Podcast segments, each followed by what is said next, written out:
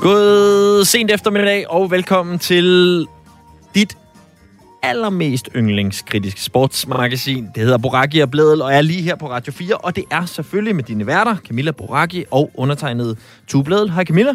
Hej Tue. Du lyder sådan lidt... Øh, er du okay? Jamen det...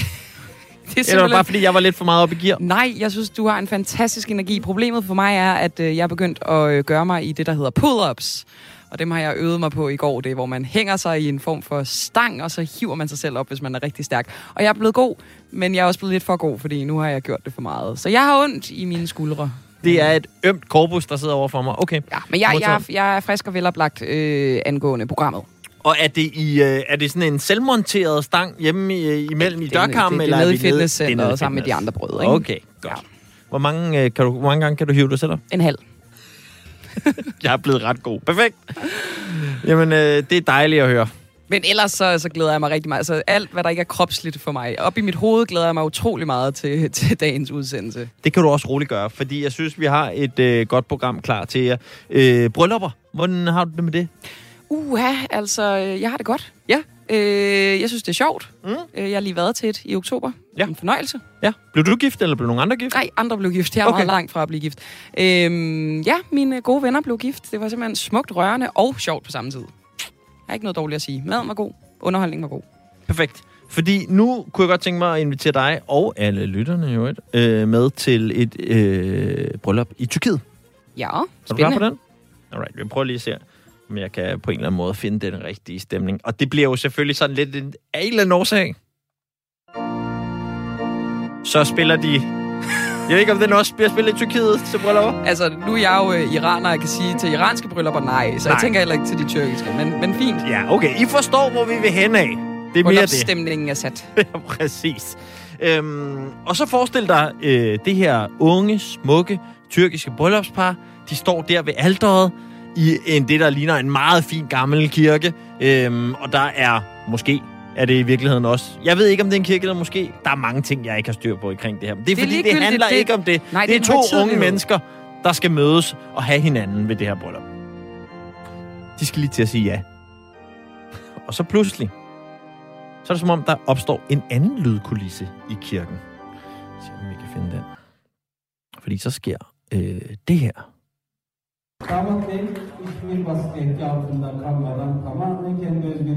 Det er præsten. Slags imamen. Okay,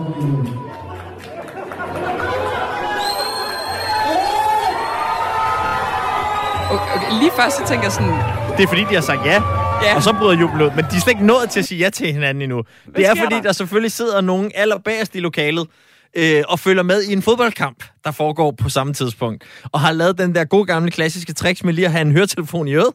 Øhm, og det, der så sker i det her øjeblik, det er faktisk, at danske Andreas Cornelius, vores angriber, præcis, han øh, scorer et mål for øh, det tyrkiske hold, øh, Trabzonspor, i det sjette tillægsminut. Altså i det sjette overtidsminut. Oh, og det er endda mod ærkefjenderne fra Besiktas. Og det er et mål, der gør, at de så vinder to et. Corner i hans ja. nye klub, hvor er det fedt. Og det kan de altså ikke styre, de her bryllupsgæster, der øh, sidder nede bagerst, og så er der vild jubel i, øh, i kirken øh, nej, allerede før altså, de har sagt jeg, ja. jeg ved ikke, hvad Emma Gad ville sige til det, Tue. Nej, altså, lige sidde den går der ikke, og, det ved jeg. Og, og screene en fodboldkamp, men altså... Men har du været der nogensinde? Har du været typen, der ligesom har sniglyttet, øh, set til noget sport i en eller anden upassende situation? Altså, nu krydser jeg jo fingre for, at øh, dem, jeg var til bryllup hos, som jeg fortalte i oktober, de ikke lytter med, fordi på et tidspunkt befinder jeg mig meget lang tid ude på toilettet. Det er fordi, at øh, Danmark spiller mod Moldova okay. i V M-kvalifikationen, og de vinder jo fire nul, ikke? Og øh, ja, der er lige en fest ude på toilettet på et tidspunkt. En, en sekundær fest til brylluppet. Ja. Øh, jeg tror ikke, nogen opdagede mig, men altså... Ja. Ja. Jamen, jeg, jeg har mere lavet den med sådan noget med øh, nede på legepladsen, hvis for eksempel øh, der har været en fodboldkamp i gang, og så lige haft, du ved... kampen i ørerne, og så lidt prøver at lade som om, man er til stede i en eller anden form for sandslotsbygningsproces samtidig. Prøv, en god far er en øh, glad far, så det er bare så fint. Ja, altså, jeg vil sige, man bliver også nødt til at lægge sådanne begivenheder på, på, øh, på tidspunkter, som ikke kolliderer med vigtige sportsbegivenheder. Ja. Altså, jeg vil sige, hvis der foregik et, et, et cykelløb ved mit bryllup, så skulle det være på storskærm i kirken, ikke? Så kom det med. Ja, hundrede procent, men det er okay. Jeg vil aldrig, aldrig lægge mit bryllup oven i et cykelløb. Det kan jeg godt sige dig. Og så hopper vi ellers videre i dagens program. Uha, men vi bliver øh, ved fodbold. Dog mm. ikke ved Cornelius. Nej, vi skal besøge en anden fodboldspiller, som hedder Riku Riski. Og han er jo en del af en saga her i programmet tyve, fordi vi har jo haft en skøn, skøn praktikant ved navn Maria, mm-hmm. øh, som fik den, hvad skal man sige, det er måske den sværeste journalistiske opgave på nuværende tidspunkt, men at få en fodboldspiller i tale angående V M i Katar. Ja. Og øh, jeg kalder det en saga, fordi det har været lidt af en øh, rejse mm. for Maria. Hun har prøvet alle mulige. Øhm, hun prøvede på et tidspunkt den fodboldspiller, der hedder Tim Spau, som ja. er anfører for det finske landshold, fordi han havde lavet sådan et long read i noget, der hedder The Players' Tribune, ja. hvor han virkelig tog stilling til Katar. Så han, hun tænkte, ham, han, det, han kan da sikkert sige et eller andet. Det kunne ikke lade sig gøre. Men i det long read, der skriver Tim, at øh, han er blevet inspireret til at tage stilling af hans øh, medspiller, mm. Riku Riski, en anden landsholdsspiller. Og øh, Riku Riski har Maria altså haft øh, held til at få en aftale med. Jamen, det er genialt. I går, så jeg fik lov til at interviewe finske Riku Riski. Jeg ved ikke, om han er sådan en, man lige går og kender, hvis man er fra Danmark, men han er angriber i det, der hedder H J K Helsinki, og har tidligere spillet i Rosenborg. Det er nok en klub, som, øh, som mange vil kende. Men så er jo finsk landsholdsspiller. Det er han, eller... Det var han. Det var han. Øhm, fordi øhm, det er han jo så ikke længere, for det, det kolliderer jo selvfølgelig med, øh, med det at skulle spille i Katar. Det har han ikke lyst til, så det kan han ikke. Men øhm, jeg fik fat på øh, Riku, og mm-hmm. han var en, øh, en sød fyr, og jeg startede med at spørge ham, hvordan han har det med det her med, at øh, V M skal finde sted i Katar. Yeah, well, uh, obviously my... Uh... my own uh, uh, my feelings about the World Cup being held there are, are very uh, negative in the sense that uh, all of the obvious human rights uh, issues going on, uh, mainly the exploitation of the migrant workers in connection to the World Cup. So when I um, made my statement early twenty nineteen, I think it was, I've been I've been um, following the the discussion very closely, and even though there seems to be now some uh, some good things going on, it still doesn't strike me as to being enough. So so I'm still very skeptical of holding the World Cup there. En, en skeptisk fodboldspiller lyder også lidt, øh, lidt slukket i stemmen. Mm. Eller også er det bare... Find, jeg har faktisk hørt, at finner de er sådan lidt... Øh... monotone i deres... Øh, ja, det er de. Det, det, det, det er ikke første gang, jeg, jeg møder det. Men, øh... Men det der er meget vildt, Camille, det der med, at han... Altså, en af årsagerne til, at han ikke er med omkring landsholdet længere, er... det der, du øh, lige fortalte mig med, at han faktisk på et tidspunkt nægter at tage med til, på en træningslejr. Ja, det finske landshold skulle på øh, træningslejr i forbindelse med E M. Øh, så havde de en træningslejr i Katar, hvor de skulle spille med nogle venskabskampe, øh, opvarmningskampe med blandt andet Sverige. Og det er der, han ligesom trækker grænsen. Så siger han, det, det, så boykotter han det. Ja. Altså, det vil han ikke være med til. Øh, det, er jo, det er jo ret vildt, kan man sige. Det er han jo ret Absolut. alene med at, at, at have så kraftige ja. holdninger på den måde. Øh, så jeg spurgte ham også, hvorfor han overhovedet blander sig i hele den her sag. Well, yeah.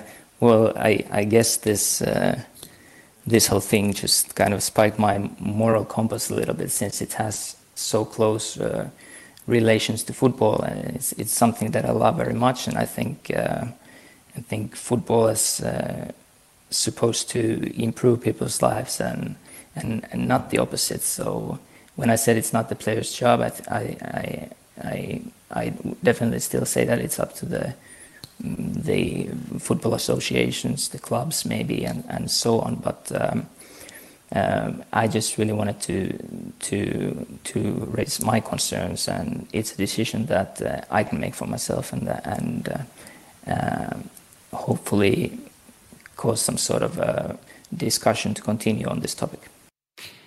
Ja, og det, det kan man sige, det bidrager han jo selvfølgelig til, altså til at starte en diskussion. Men det, jeg egentlig blev ved med, Tue, gennem mm. hele det her interview, det var at grave efter, om han ikke synes, at det var lidt frustrerende, at han står alene med det. Fordi det vil, det vil jeg synes. Hvorfor, hvorfor er der ikke nogen, der kommer med mig ind i kampen? Så det, det spurgte jeg også Riku Riski om.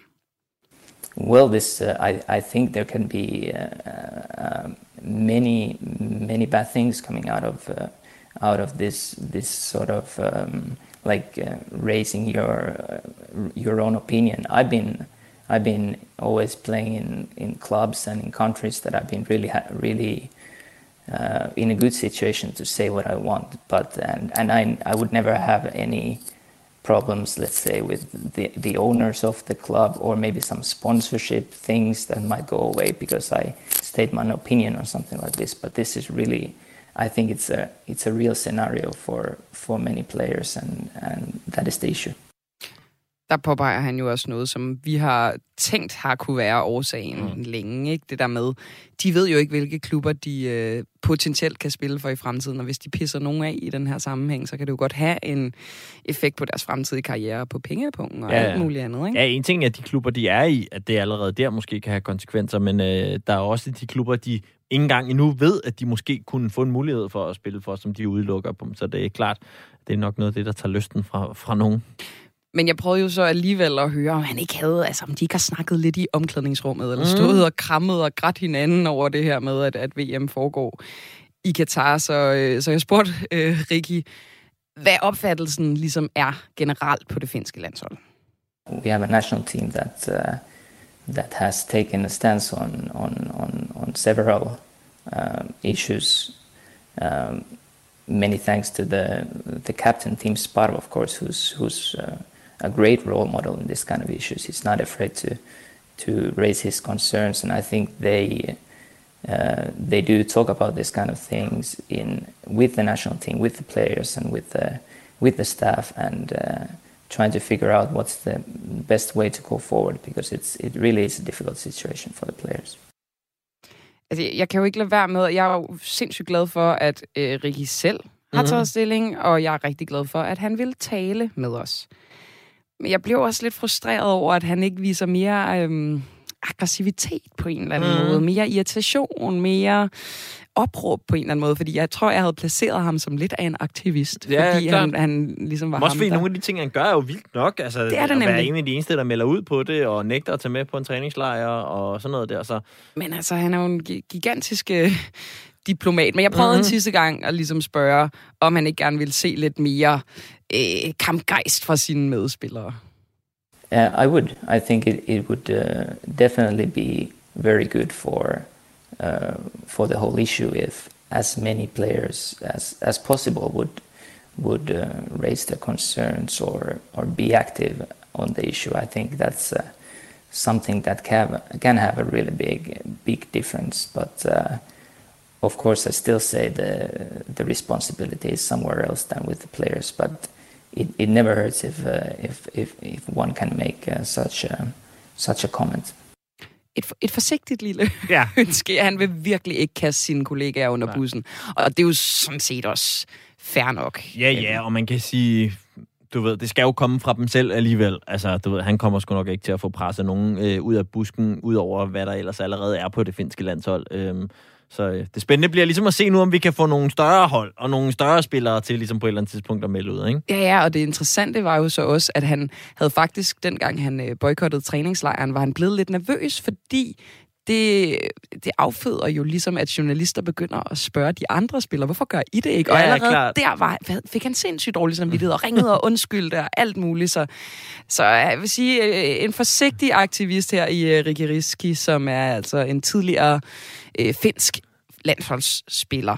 Øhm, lige til sidst, Tue, jeg spurgte mm. ham også, og det er jo selvfølgelig ikke hans opgave, det er min opgave, men jeg spurgte ham, hvordan han troede, at jeg som journalist bedst kunne få fodboldspillere i tale, for vi var også gerne ja, med det danske landshold i tale, og det kunne godt være, at han, når han er på den anden side, havde nogle små tips. Det havde han ikke. Nej. Desværre. Det blev til et good luck. Ja, men altså fedt, at vi er kommet så langt. Ja. Nu, nu, nu synes jeg bare, vi skal ride på den bølge af succes, at vi har fået den første fodboldspiller i tale. Præcis.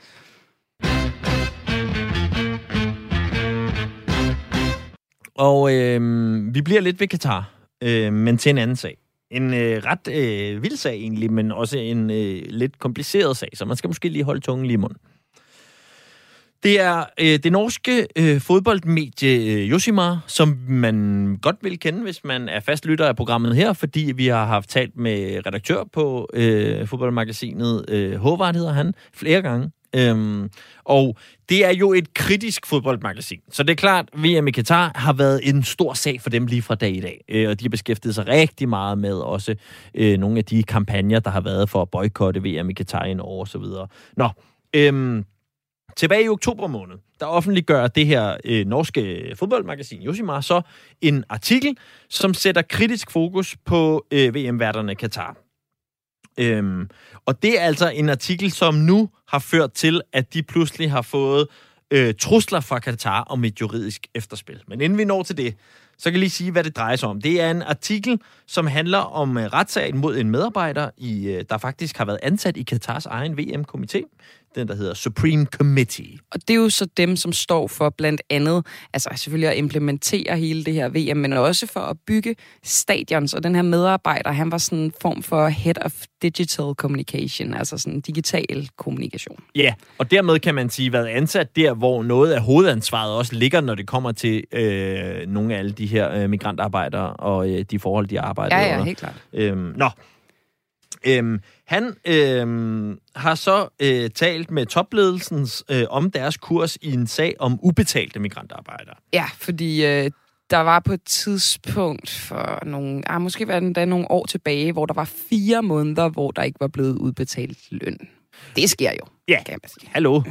ja, ja. Det er jo, det kan, der er sikkert noget fejl med, med nogle lønoverførsler der. Præcis. Men øh, det fik altså de her migrantarbejdere til at lave sådan nogle strejker og sådan noget, og så havde de en form for øh, WhatsApp-tråd, hvor at alle dem, der var ligesom sad i toppen af organisationen, de skrev en masse om, hvordan håndterer vi den her ja, ja. strejke, og jeg kan godt sige, at stemningen var øh, mest af alt noget med at fejde en under gulvtæppet.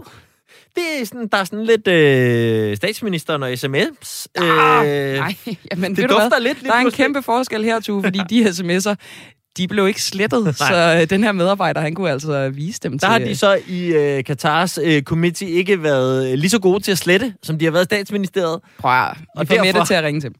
Så øh, er der altså nogle af de her ting, der øh, stadig er tilgængelige, og det er faktisk noget af det, som øh, Josimar har lagt frem Præcis. I deres artikel, øh, og det er faktisk også noget af det, som øh, at øh, Qatar nu øh, tror dem med øh, juridisk øh, efterspil på, fordi de siger, at det er ligesom øh, at krænke privatlivet øh, og lægge nogle af de her private samtaler fra WhatsApp ud til offentligheden.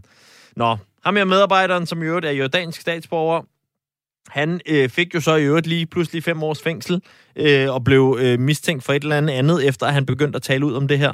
Ja. Øhm, og det er jo det, som hele artiklen handler om og prøver at underbygge, det er, at der højst sandsynligt er foregået noget, der minder om, at han er blevet straffet for at øh, åbne sin mund omkring, hvordan tingene foregår, når det kommer til, når migrantarbejdere skal have løn i Qatar. Ja, lige præcis. Og d- altså, den måde, det bliver beskrevet på i artiklen, kan man sige, øh, den øh, retslige proces, der er foregået i forbindelse med anholdelsen af ham her, det var måske heller ikke helt fint i kanten. Det var meget sådan noget, kan jeg lige få en advokat? Nej, du kan bare øh, sætte dig ned og lukke røven ja. nu.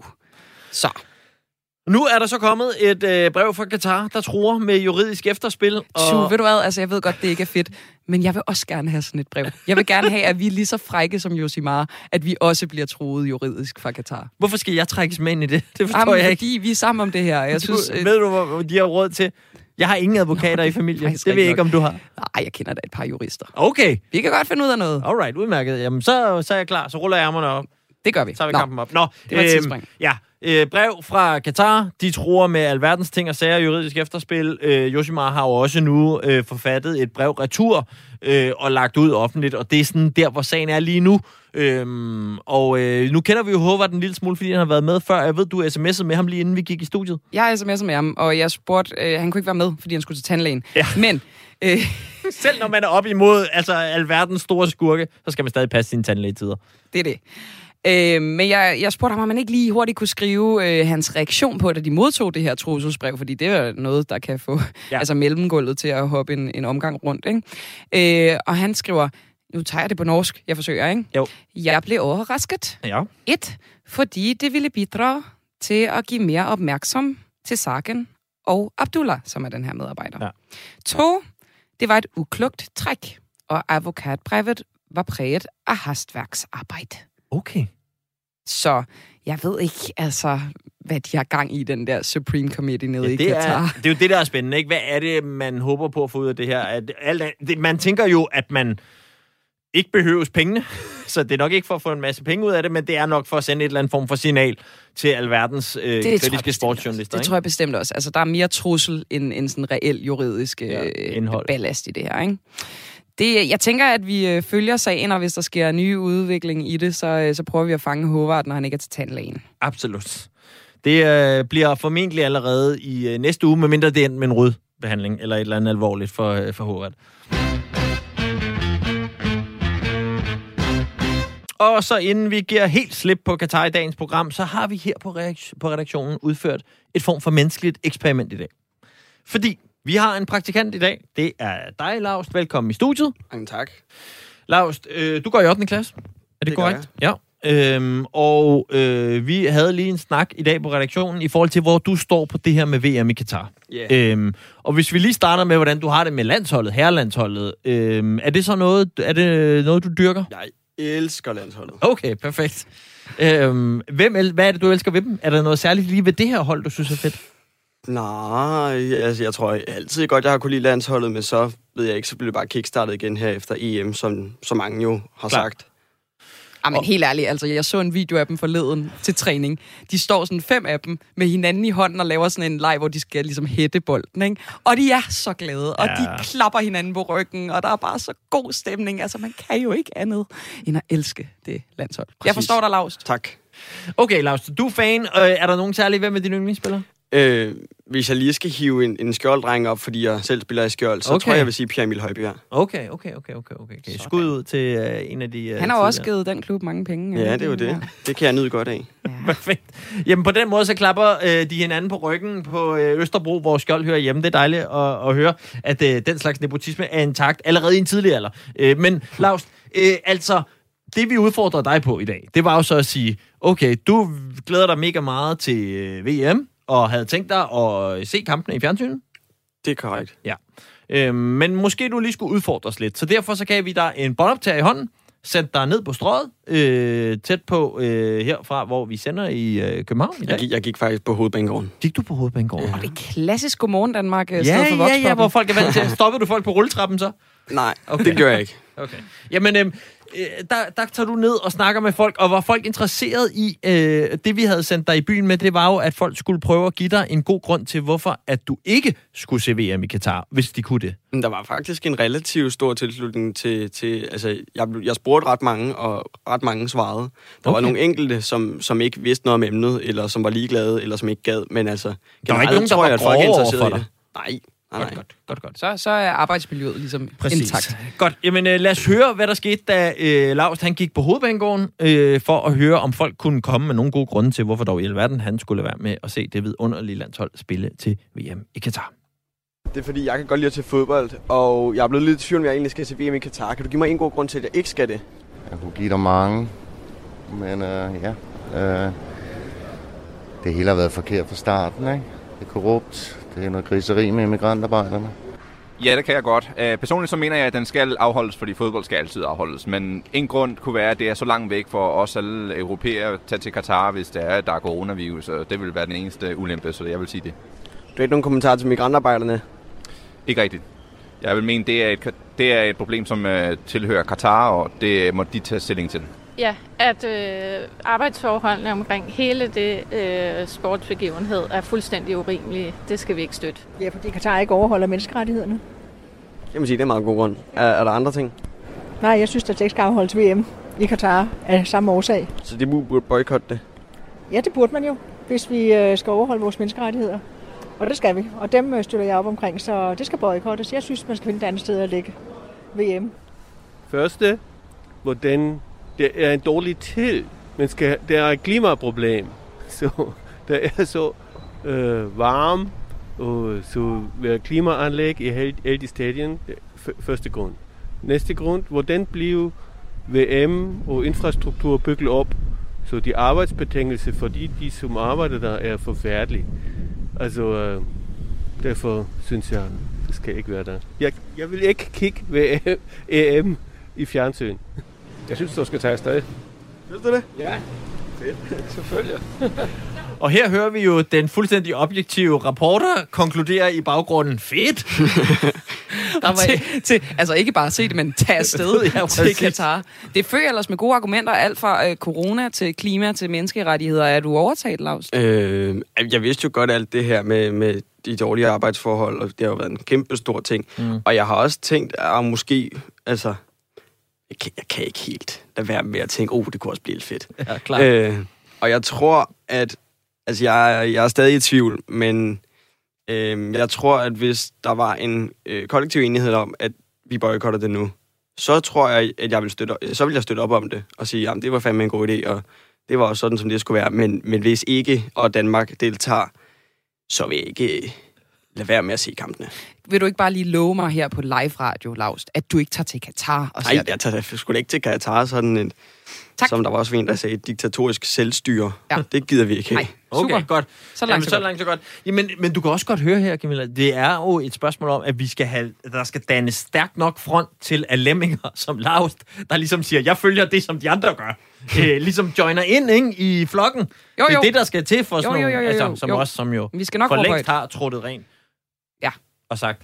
vi står for et boykot. Selvfølgelig. Nå, selvfølgelig. Æ, Laust, tusind tak, fordi at, øh, du øh, kastede dig ud i øh, og øh, snakke med en masse mennesker. Det var så lidt. Laust, som jo altså er praktikant her på programmet i, øh, i dag.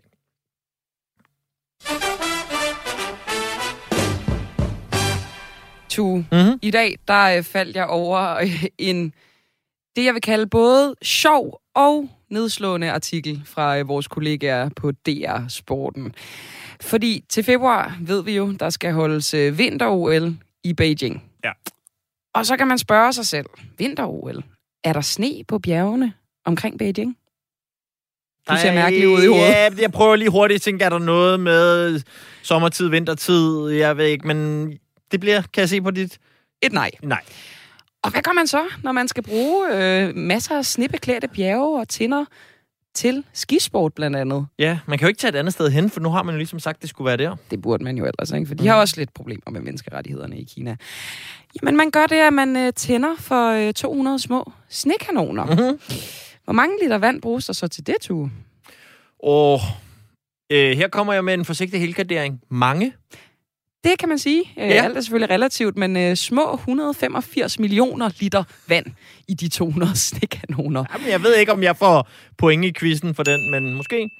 Jeg kan så spørge dig om noget, som du helt sikkert vil få point for. Okay. Tror du, at øh, det her er godt for miljøet? Øh, jeg går med. Det er det ikke. Øhm, det er jo meget sjovt det her, fordi øh, Kina har jo sagt, at bæredygtighed vil blive implementeret i alle aspekter af vinter-O L. Mm. Og så kan man jo godt stå og tænke lidt, øhm, det er måske ikke helt super duper, men altså, jeg, jeg tænker, jeg kan stille dig et sidste spørgsmål. Mm. Er det her sjovt og forudsigeligt? Mm, jeg går med. Can I get a hallelujah? Det kan du tro. Det er rigtig forudsigeligt, at, ja. at Kina de også er nogle bisser i den her sammenhæng, når det kommer til klima. Man kunne måske også bare have gjort det nemt for sig selv, hvis man var den olympiske komité og valgte den anden mm. værtsnation. En værtsnation, som ikke havde problemer med det muslimske mindretal, og som er rimelig laissez-faire, når det kommer til klimaspørgsmålet. Det havde været oplagt. Men det, sådan er det. Ja, ja. Det er så også det er sjovt, når så kæmpe store instanser og million, milliard processer, de på bagkant siger, nå gud, vi havde lige glemt at undersøge, om det er koldt der. Inden vi ligesom fik givet dem det O L. Men øhm, således øh, altså seneste vinter-O L-nyt. I lørdags mm-hmm. blev den syvoghalvfjerds-årige egypter doktor Hassan Mustafa for sjette gang i træk valgt som præsident for det internationale håndboldforbund. Og derfor skal han altså lige sidde som præsident de næste fire år. Og han har altså siddet siden år to tusind.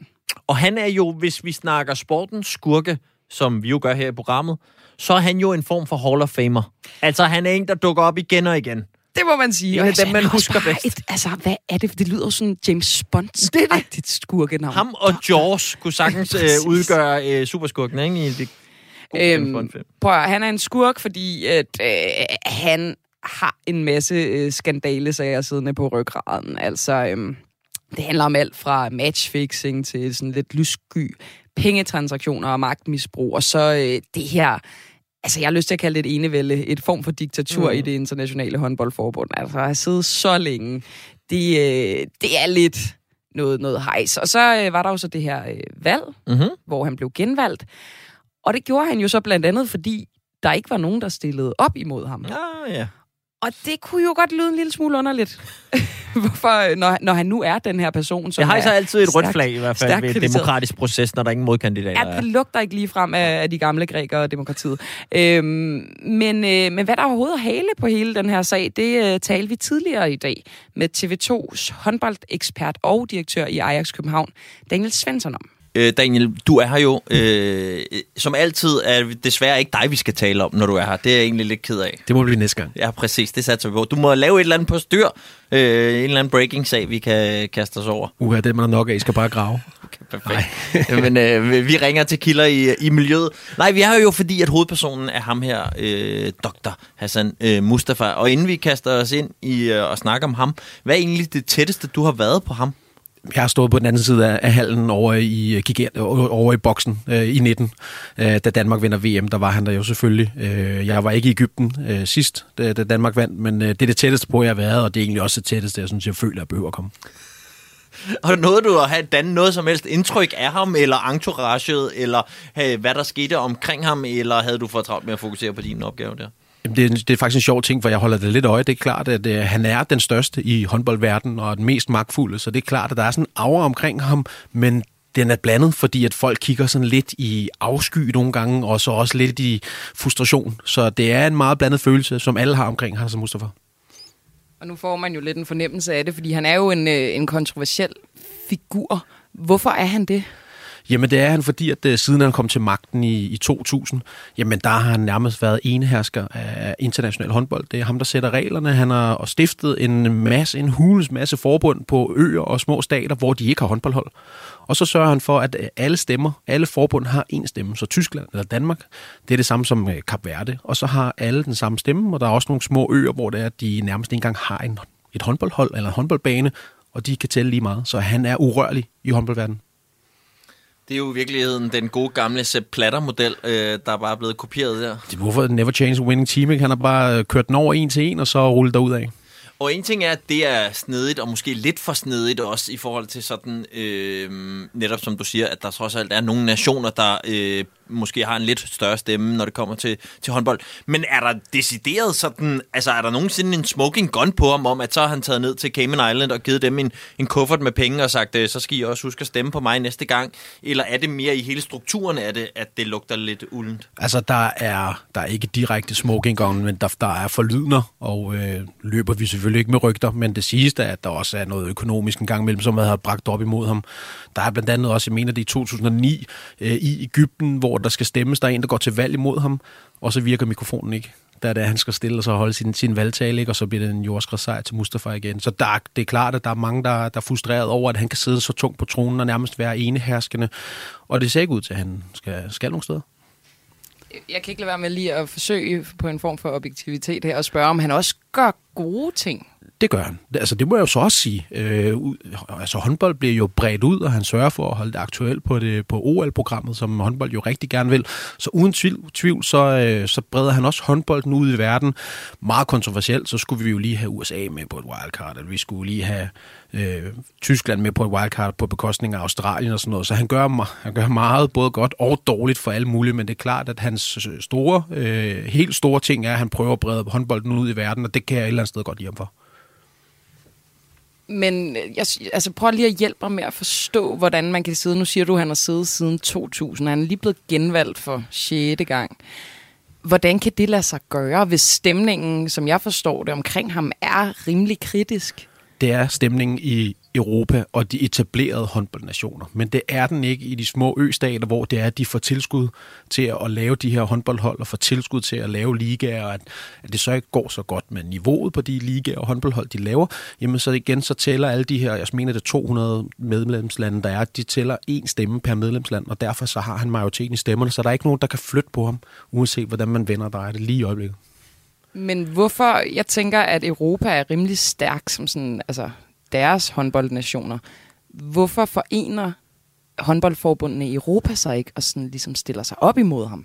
det prøver de også at gøre, øh, og de gange, de har gjort det, så er det blevet blæst, blæst bagover. Altså, så der er ikke nogen enkelte personer, der på nuværende tidspunkt har kunne stille op imod dem og kunne vinde noget eller gøre noget. Det sidste, vi så, det var jo faktisk, at Ramon Garrido, som var en meget højt respekteret mand inden for håndboldverdenen, han var den øverste i dommerinstansen, han har trukket sig, han har sagt op og ikke gider mere, netop fordi, at Hassan Mustafa fortsætter sin kandidatur og bare trumlede regler ind over håndboldverdenen. Og også lidt sagde, at i Egypten, der var de svenske dommere, der dømte kvartfinalen mellem Danmark og Egypten.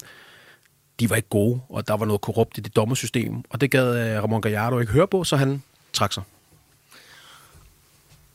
Og når du så ser på, øh, hvad skal man sige, kigger ned over øh, et, øh, et håndboldforbund øh, øh, på international plan, hvor der tydeligvis er noget problematisk, og noget, der også kunne komme til at skade sporten, hvis det er, at folk begynder at få et indtryk af, at det alligevel bare kører som en eller anden, øh, efter en eller anden øh, korrupt diktator. Øh, er der så noget i dig og i, nede i dit øh, håndboldhjerte, der er bekymret ved, at øh, Hassan Mustafa, han nu igen lige er blevet valgt en gang til? Der er selvfølgelig noget i mit øh, store, øh, rigtig dunkende røde, øh, folkelige og demokratiske øh, hjerte, håndboldhjerte, der banker helt skævt omkring, at det kan blive ved med at fortsætte. Så selvfølgelig så skal det, det skiftes ud på et tidspunkt, men jeg ser også andre sportsgrene, som du selv nævner, blatter, og, og der er også nogle olympiske komiteer og noget fodboldslutrunde i Katar lige her, som ikke er, som det skal være. Så et eller andet sted, så synes jeg, der skal, der skal nogle politiske beslutninger ind over. Det, det er simpelthen ikke det danske håndboldforbund, der kan gøre så meget. Der skal også noget politisk med i, i det her. Der skal lægges et større pres øh, mange steder fra, før det ender med at flytte noget. Jeg tror lige nu ikke, Europa har midlerne øh, til at gøre det, så skulle man trække sig ud af I H F. Men så kommer Danmark ikke til O L, og O L er bare det største på håndboldprogrammet. Nu siger du, at det danske håndboldforbund ikke kan gøre så meget. Er det, er det virkelig rigtigt, at der er ingenting, vi kan gøre? Vi er jo en... Altså, man må da sige, at vi må være de største chefer i håndboldens verden sådan på international plan. Har vi ikke noget at skulle have sagt? Er der ikke nogen midler, vi kan bruge? Det behøver jo ikke komme så vidt som til, at vi trækker os ud, men er der ikke andet? Jeg synes jo rent faktisk, at dansk håndbold har gjort enormt meget. Øh, vi har haft Per Bertelsen, som har siddet med helt i, i, i toppen. Vi er langt inde omkring dommerne, sidder også inde i mange udvalg. Så der er rigtig mange øh, inden for dansk håndbold, som har et stort navn i det internationale håndboldforbund. Og jeg tror, at de med et forsøg på godhed og langsomt indblande sig i det, har håbet på, at de kunne komme til indflydelse på et tidspunkt, og derefter så ændre strukturen. Det må så blive til næste valg. Jamen altså, eller også så skal vi sige, nice guy approachen, den dur ikke. Det er på tide, vi tærer os lidt. Altså, nu må vi skulle lave lidt ballade, lidt gang i gaden. Nu er det tid til kritiske udtalelser fra både spillere, trænere, forbund i Danmark, eller noget boykot doktor Mustafa på trøjen, eller altså... Kunne det der ikke også godt have lidt en effekt af, hvis nogen begynder at snakke op? Jeg fornemmer jo faktisk, at der er lidt mere villighed til det der i håndboldverdenen, end for eksempel, når vi snakker fodbold og Katar, hvor spillerne er lukket helt i. Der har jeg da før talt, også med landsholdsspillere, der godt tør være kritiske over for Mustafa. Ja, Henrik Mølgaard er en garant for altid at komme med sin helt ærlige mening, og øhm, der har jo også været det omkring Aalborg håndbold skulle ned og så spille klub-V M, øh, hvor det er, der mente jeg Larsen, og det gør et eller andet sted godt give mig ret i, det er ikke hans ansvar, det skal være en politisk beslutning. Men den er svær, for det er sådan en, en knivsæk altså på, på følelserne, og jeg er også splittet i det. Jeg tror, at hvis man skal være firestarter og instigator, så skal man ikke gøre det alene, så skal man have opbakning for de andre forbund, i, i, i, i hvert fald i Europa. Også gerne nogle af dem udenfor. Brasilien begynder også at have et, et fint tiltag derovre. Argentina, der er nogle andre lande, der, der kommer med, som også skal være med på det her. Jeg kan bare ikke se, at det skaber noget rigt, altså rigtigt eller godt, eller ændringer, hvis det er, at det ikke er en samlet flok, der kommer. Og hvis vi skal kigge lidt ud i fremtiden, fordi han er jo en ældre herre, ham her, doktor Hassan Mustafa, han er syvoghalvfjerds år. Hvad skal der ske, når han en, en gang går af? Altså, øhm, har han en kronprins siddende i kulissen, som venter på at kunne overtage, eller er der faktisk håb for, at øh, som, som Morten Stig Christensen håber på, at det kan blive en europæisk præsident næste gang? Altså, tankerne var jo, at det skulle have været Per Bertelsen, der skulle gå ind og overtage den position. Det var han lidt kørt i stilling til at have gjort det rigtig godt, har jo skabt enormt meget, både for dansk håndboldforbund med de her store slutrunder og det, vi har præsteret. Det har givet velvillighed i I H F. Nogen vil også sige, været lidt i lommen på Mustafa, eller nogen synes, altså jeg synes i hvert fald hele den der sag, du selv nævner med U S A, der blev kørt ind over forhold til Grønland og så videre. Ja. Der var han i hvert fald mere loyal over for, for Mustafa, end han var for det grønlandske håndbold, var, var mit indtryk set udefra. Ja, måske the greater good, øh, og der skal ingen tvivl om, at Per Bertelsen har gjort rigtig meget godt for, for dansk håndbold, og nu er det spændende at se, hvad Morten Stig Christensen han kan gøre, i, i, når han tiltræder den stillinger i, i kraft, af han er. Øhm, men Jeg, jeg synes, det er svært. Jeg ved ikke, om der er en aftager. Mine tanker går desværre lidt på, at det er derfor, han har taget en ny omgang. Det er fordi, så kan han nå at finde sig en aftager, så kan han køre det videre. Jeg håber ikke til tilfældet. Jeg håber i den grad, ligesom Morten Stig Christensen, at det bliver en europæer, der kommer ind, så vi kan ændre en lille smule på det og skabe lidt mere struktur, fordi det er, det er lidt, det er lidt et monarki lige nu, hvor han sidder som enehersker. Og hvad hvis man kigger helt generelt på det? Nu har han, som du siger, altså, lavet nogle lidt sketchy ting igennem hans, hans enevælde. Hvis du kigger på håndbolden generelt, er det så muligt at komme den her korruption til livs? Vi kender den jo fra FIFA, hvor at, øh, alle eksperter siger, at det, det, det er virkelig svært at få bukt med det, fordi det er så, sådan et strukturelt problem. Hvordan ser du sådan på, på korruption i håndboldens verden? Er, er det et alarmerende problem, og er det noget, man kan få bukt med? Hvor peger det i retning af? Det er blevet meget bedre over de sidste ti år, så er der kommet mindre af det. Det kan godt være, at det florerer helt op i de højere lag. Der må jeg så også godt lige sige, at der har jeg ikke helt den store indsigt i, hvordan det lige render rundt op på de allerøverste etager. Men jeg tænker, at der er masser af gode journalister derude, som både graver i fodbold og i håndbold, som har nogle tanker, men det, det handler også om at bevise det. For et er at få hørt noget, det handler om at få bevist det. Og det er der, hvor det, det er svært at løfte byrden på det. Om det kommer til at ske inden for den nærmere fremtid, det ved jeg ikke. Jeg håber, at det på et eller andet tidspunkt lykkes. Hvis det er der, så skal det til livs. Drengen, tusind tak for det. Selv tak. Det var heldigt, at drengens mikrofon virkede, i modsætning til Mustafas modstandere. Der var vi søde og lade den virke hele vejen igennem interviewet. Tak skal jeg have, det er glad for. Nej, vi siger tusind tak. Selv tak.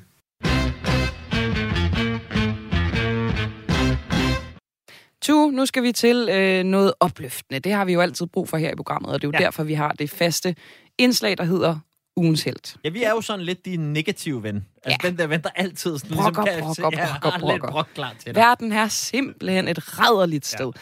Men der er den heldigvis ikke altid. Mm-hmm. Fordi øh, i søndags var der derby i Milano, da byens to storklubber, Inter og A C Milan, de mødtes. Og jeg tænker, at vi lige skal have et form for lydtapet.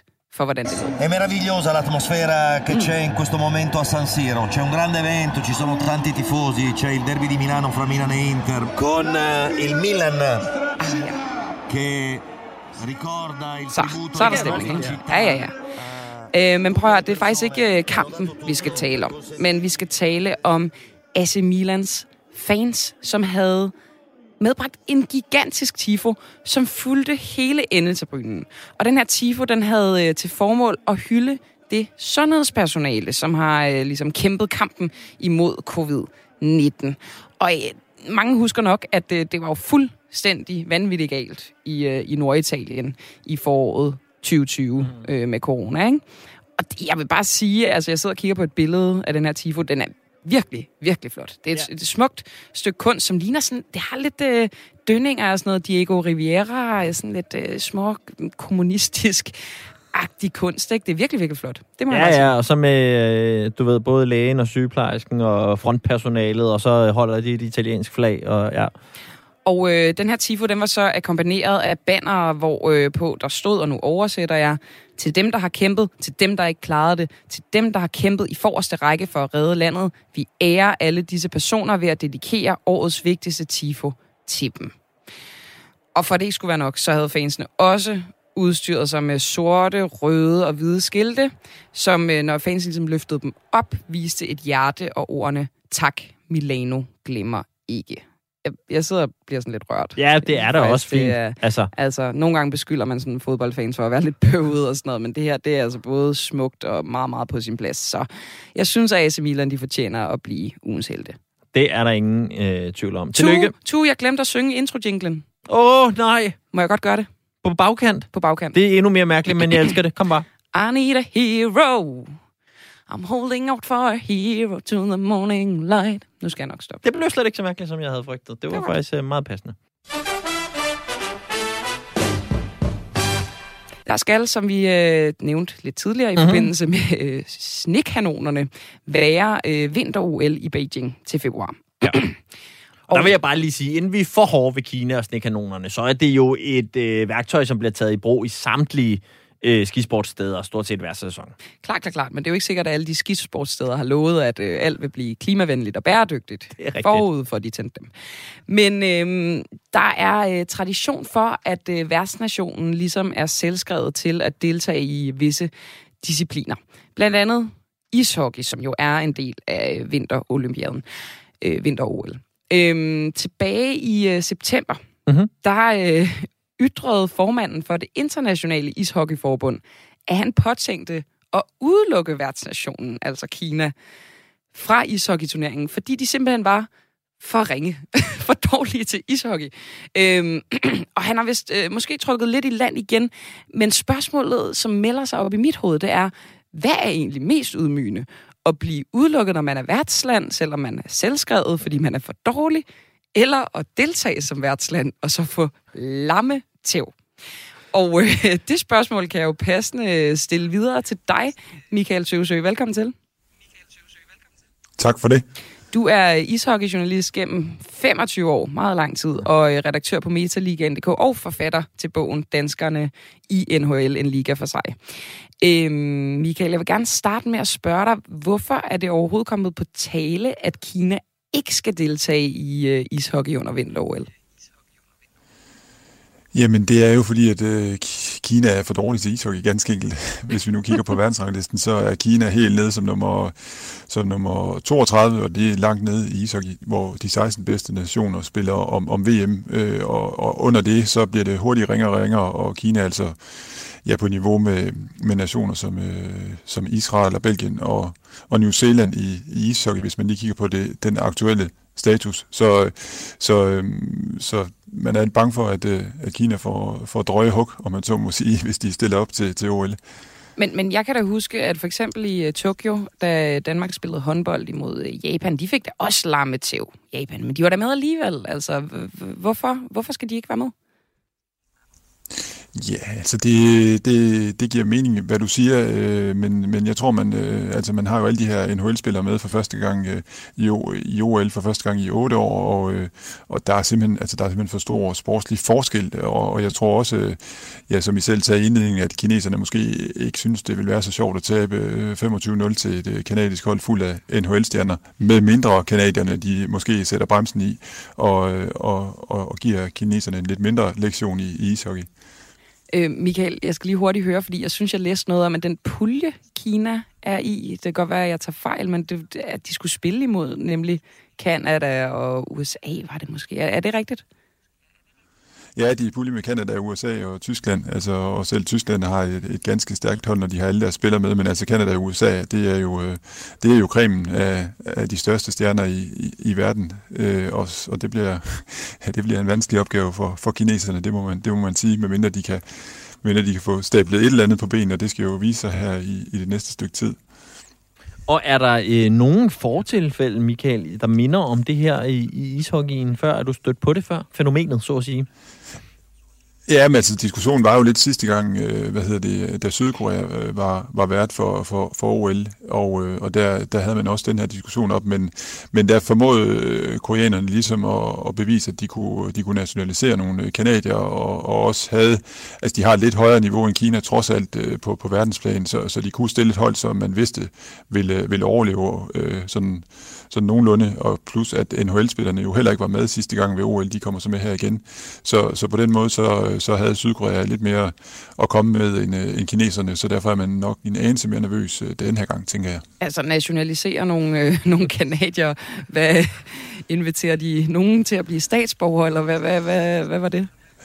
Ja, men altså, der er jo sådan, der er jo sådan lidt, som vi har set i, i, i en del sportsgrene efterhånden, muligheden for, at man kan... Man kan man kan gøre sig selv til, til den nation, man nu, man nu gerne vil, øh, men der er nogle, nogle lidt stramme regler i ishockeyen, så, så spørgsmålet er, øh, selvom man finder nogle folk med, med kinesiske rødder rundt omkring i, i, i Nordamerika, især måske også i, i, i Rusland, så er spørgsmålet, om man kan nå at gøre dem klar sådan rent øh, administrationsmæssigt til overhovedet at kunne spille O L. Så, så, så det, de står foran en, en, en stor og spændende opgave her de næste, ja, de næste måneds tid, tænker jeg. Øh, den endelige afgørelse vil komme om, om, om hvorvidt Kina kommer med, eller, eller det bliver Norge, som, som vist nok er den, er den første reserve.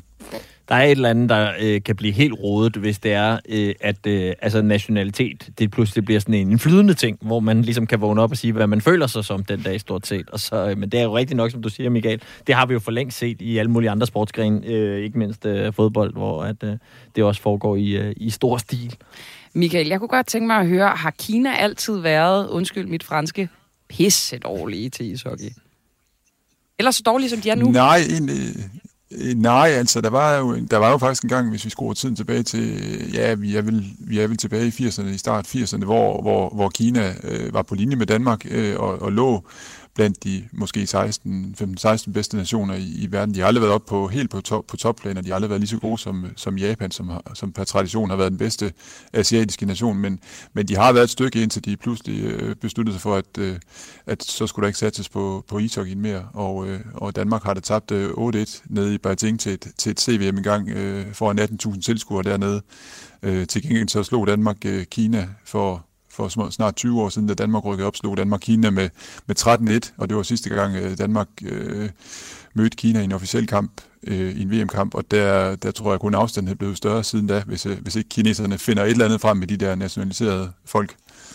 Og lige netop øh, det danske hold, det synes jeg godt, når nu vi trods alt kun er nogle måneder fra øh, det her vinter-O L, og det er jo ikke, fordi vi indtil videre har et hav af atleter, der har kvalificeret sig, men nogle af dem, der har, det er jo faktisk øh, vores ishockeyherrer, øh, og de jo... Kan vi ikke lige slutte af med lige prøve at, at sætte fingeren i isen og øh, finde ud af, hvor gode de er, Michael?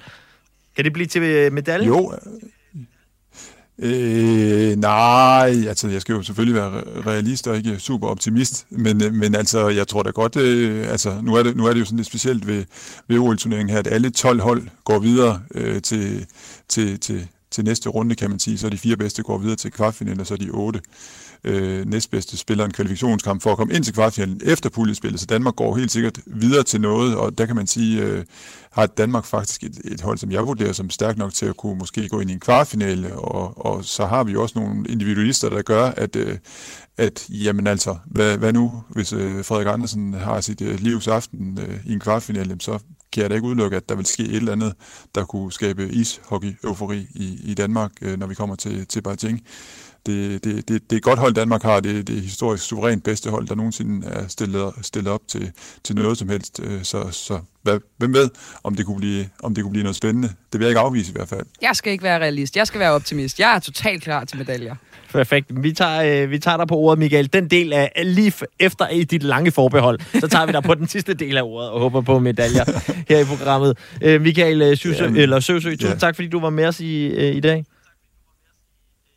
Jeg synes jo, hvis jeg lige må nævne til sidst, at Endelig. vi skal også holde øje med kvindelandsholdet i ishockey, som jo spiller kvalifikationen her til, til O L her i weekenden, og har bestemt også en realistisk chance for at kvalificere sig, så hvem ved, om vi har to ishockeyhold med i Beijing. Prøv, så det er optim- endnu mere spændende. Optimismecirklen er fuldstændig fulland. Tak, Michael Søsø, ishockeyjournalist og redaktør på metaligaen punktum d k. Ja, det var dejligt at slutte på, synes jeg. Det var det faktisk. Lidt godt nyt, og altså... Og hvordan vi også ligesom får, får bakset øh, noget med Kina, og dem, og de er ikke gode, og ishockey, og så over i Danmark. Kære gamle Danmark. Åh oh, jo, men altså, det kan godt være, at vi kalder os for et kritisk sportsmagasin, men den danske vinkel, den er vi ikke for fin til. Det er der jo ikke nogen journalister, der er til uge. Man er aldrig for fin til den danske vinkel. Det er det. Og, og jeg vil sige, den er da højst relevant her, når vi jo ikke har så mange øh, vinter-O L-deltagere. Så må vi det. godt zoome ind på det danske ishockey. Så tager ishockey. vi hvad som helst, altså selv hvis vi ikke vinder medaljer til ishockey. Men hvis det viser sig, at for eksempel en af Laust, vores øh, erhvervspraktikernes klassekammerater, er til stede og bærer pukken ind i finalen. Altså, du ved, så er det jo sådan noget. Det er rigeligt til, vi kan fejre det her hjemme. Fuldstændig. Ja, øhm, ja. og øh, vi bliver selvfølgelig ved med at følge øh, vinter-O L og, og hvad der kommer til at ske der, fordi der, der har jo været meget kritik af øh, Kina som værtsnation, lige så vel som der er det med Katar under ja, ja. E M. Og bliver jo vildt spændende også at se, fordi det er jo der, hvor i modsætning til, synes jeg, hvad fodboldspillerne kan mønstre omkring V M i Katar, så er der jo ret god tradition for, at der er nogle O L-atleter, der ikke kan dyse sig for at komme med nogle politiske statements, når det er, der bliver afholdt øh, O L, så det, det bliver også nice at følge med i. Der skal sikkert nok også poppe nogle aktivister op, hvis de kan komme igennem grænserne til Kina. Ja. Det, hvis de nu bare lader som om, de er kanadiske ishockeyspillere, så kan det være, at de har bedre chance for at komme ind. Ved du hvad, det kunne da være et fantastisk dække. Det kan være, vi skal ringe til Canada. Vi prøver. Øh, der er ikke meget mere øh, fra os i øh, dagens program. Vi er selvfølgelig tilbage igen om en uge. Bliv endelig hængende på kanalen. Der er masser af god radio på vej til dig. Øh, det er i første omgang Mandat, det politiske magasin her på Radio fire. Må øh, ikke det kommer til at handle en lille smule om kommunalvalget? Jeg kunne forestille mig det. Men allerførst selvfølgelig en omgang helt friske øh, nyheder. De kommer her.